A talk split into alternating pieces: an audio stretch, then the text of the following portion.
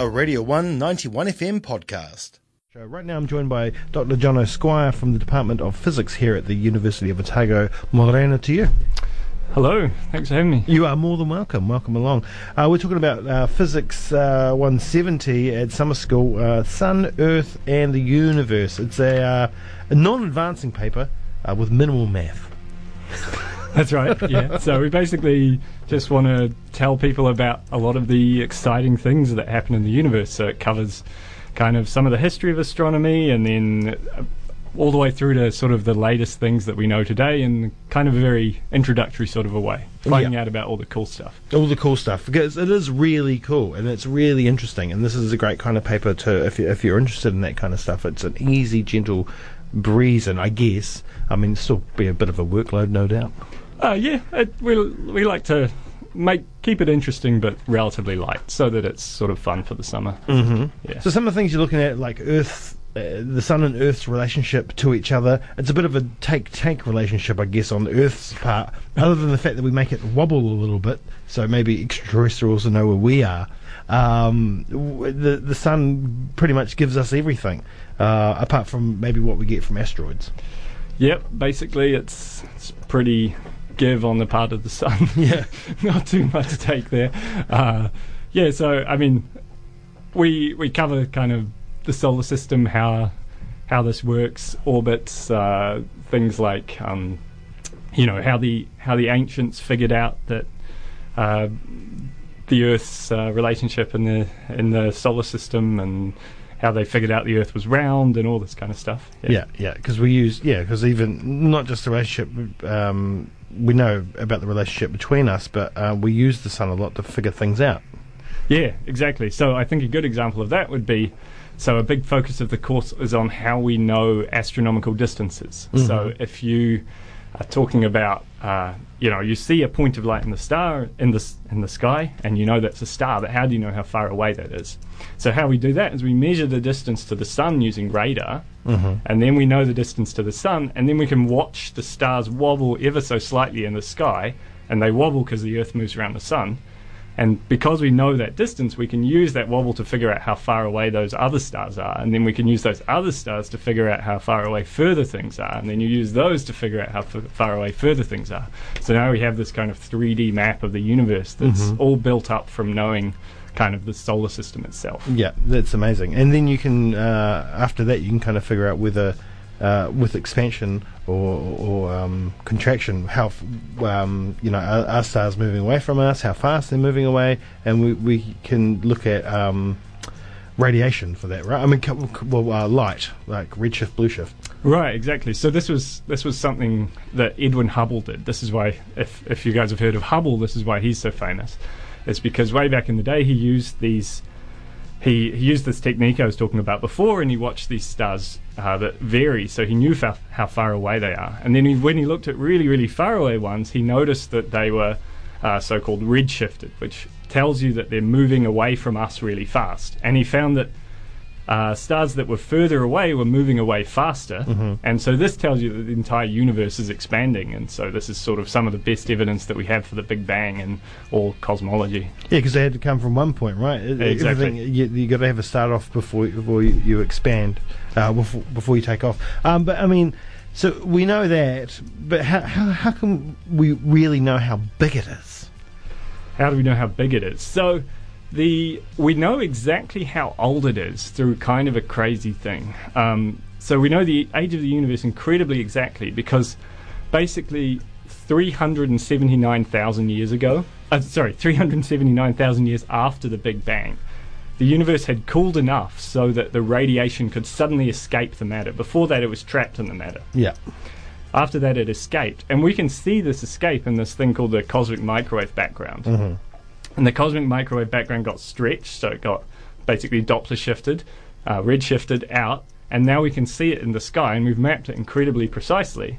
And because we know exactly how old the cosmic cosmic microwave background is, and we know exactly how long after the universe was created, the cosmic microwave background was released, we know exactly the age of the universe. Yeah. So this tells you exactly how much it's expanded. that's amazing. So exactly, it means like within a billion years. No, no, within uh, sort of a few years. Wow. That, I Like, mean, the- uh, you know, not a few maybe, but Yeah, like yeah. thousands or something. That, that, that's pretty incredible. Um, Yeah. It's an amazing evidence, even though some people don't listen to it. Um, but yeah, and so that that's cosmo- cosmology. So how much are we looking into cosmology on this paper? Yeah, so there'll be uh, sort of a few lectures on cosmology towards the end.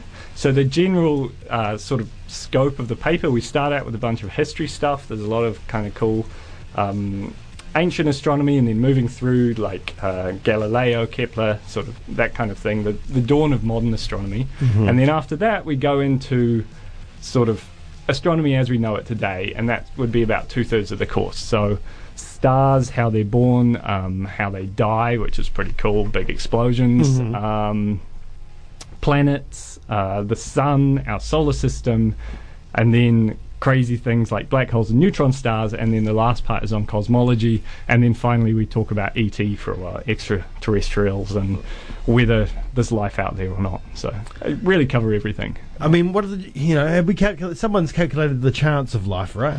Uh, this is very difficult to do. Uh, we try. Yeah, yeah. we try, and it, it's there's this equation called the Drake equation, which normally tries to predict it, but there's some numbers in there that we have absolutely no idea about. So until we f- actually see it, we really don't know. But there's been a big um, kind of revolution in this area in the last 20 or so years because we found planets around other stars, and Yeah. this was the 2000 Nobel Prize, 2019 Nobel Prize in Physics. So this year. Um, was for yeah finding planets around other stars, and now we know that there's um, basically a planet per star in the galaxy. So there's you know 200 billion planets in our galaxy. It doesn't seem so crazy anymore that there might be some life out there. Yeah, that's just our galaxy. That's just our galaxy, right? And then then you've got billions of other galaxies. So um, yeah, we now know of more than 4,000 planets around other stars, and we know of whole planetary systems. We know of, of systems with at least seven planets. yeah. So things the size of our solar system. Um, we know of some planets that look pretty similar to Earth. So yeah, we still don't know of life, but it's looking more likely. Yeah, and um, I mean, I always found it interesting that we assumed that um, aliens had to live on something within the Goldilocks range, had to, you know, um, had to have water. I mean, because that's what we, you know, the things that we use for life um, might not necessarily be the things that other creatures do, but we assume they must be. Well, there's very good arguments that they have to be. Yeah. Um, it's vaguely possible to come up with some ideas for how life might exist without water, but if you look at, I mean, people study this for their whole careers. They look at, you know, complicated chemistry of different things that might be similar to water, uh, and that it becomes really difficult to figure out how it might work. And on top of that, there's another problem, which is that stars produce lots of different elements Yeah. in, in their cores, and they actually produce a lot of carbon and oxygen, and then there's a lot of hydrogen floating around. So the stuff we are made of are actually very common elements in the universe. And if you wanted to make it from sort of weirder stuff, you'd have to have a, a really weird sun.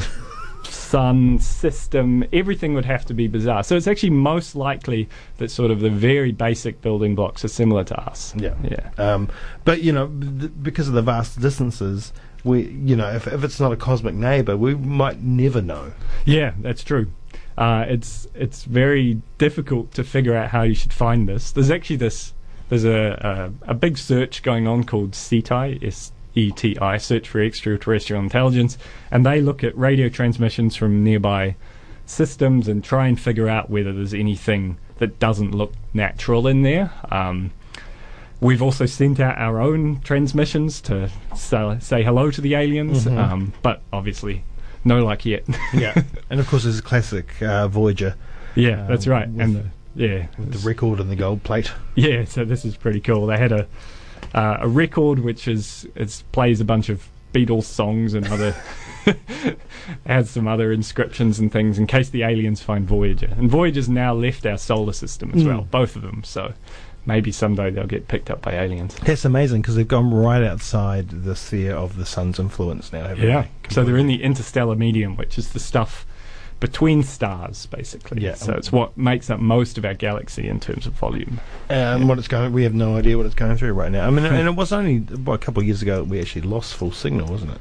Uh, I think some- we still some- have some signal from it, but very, very little. Yeah, and uh, it it was hard to tell that it left. I think now we know that it left in 2012, but at the time it was a bit hard to say for sure that was happening because you just see a bunch of random signals and then they change over time. Yeah. and then once you go back again, you can look at it and see that. Well, that looks like it le- left eventually. There was a big change there. That's amazing. Uh, all right, um, black holes and, and the like. Um, you know, th- that's interesting because uh, how, we, we've recently been able to see them. I mean, it was something that we we only had to kind of um, look at in theory and just assume they were they were there. I mean, it was one of Einstein's theories, I think, that led to the pinpointing of of uh, black holes. But now we can see them. Yeah, I mean, this is it's really one of the most amazing stories in physics and astronomy, I think. So, they were basically a mathematical oddity of Einstein's theory for a long time. Uh, and then slowly they became more and more accepted.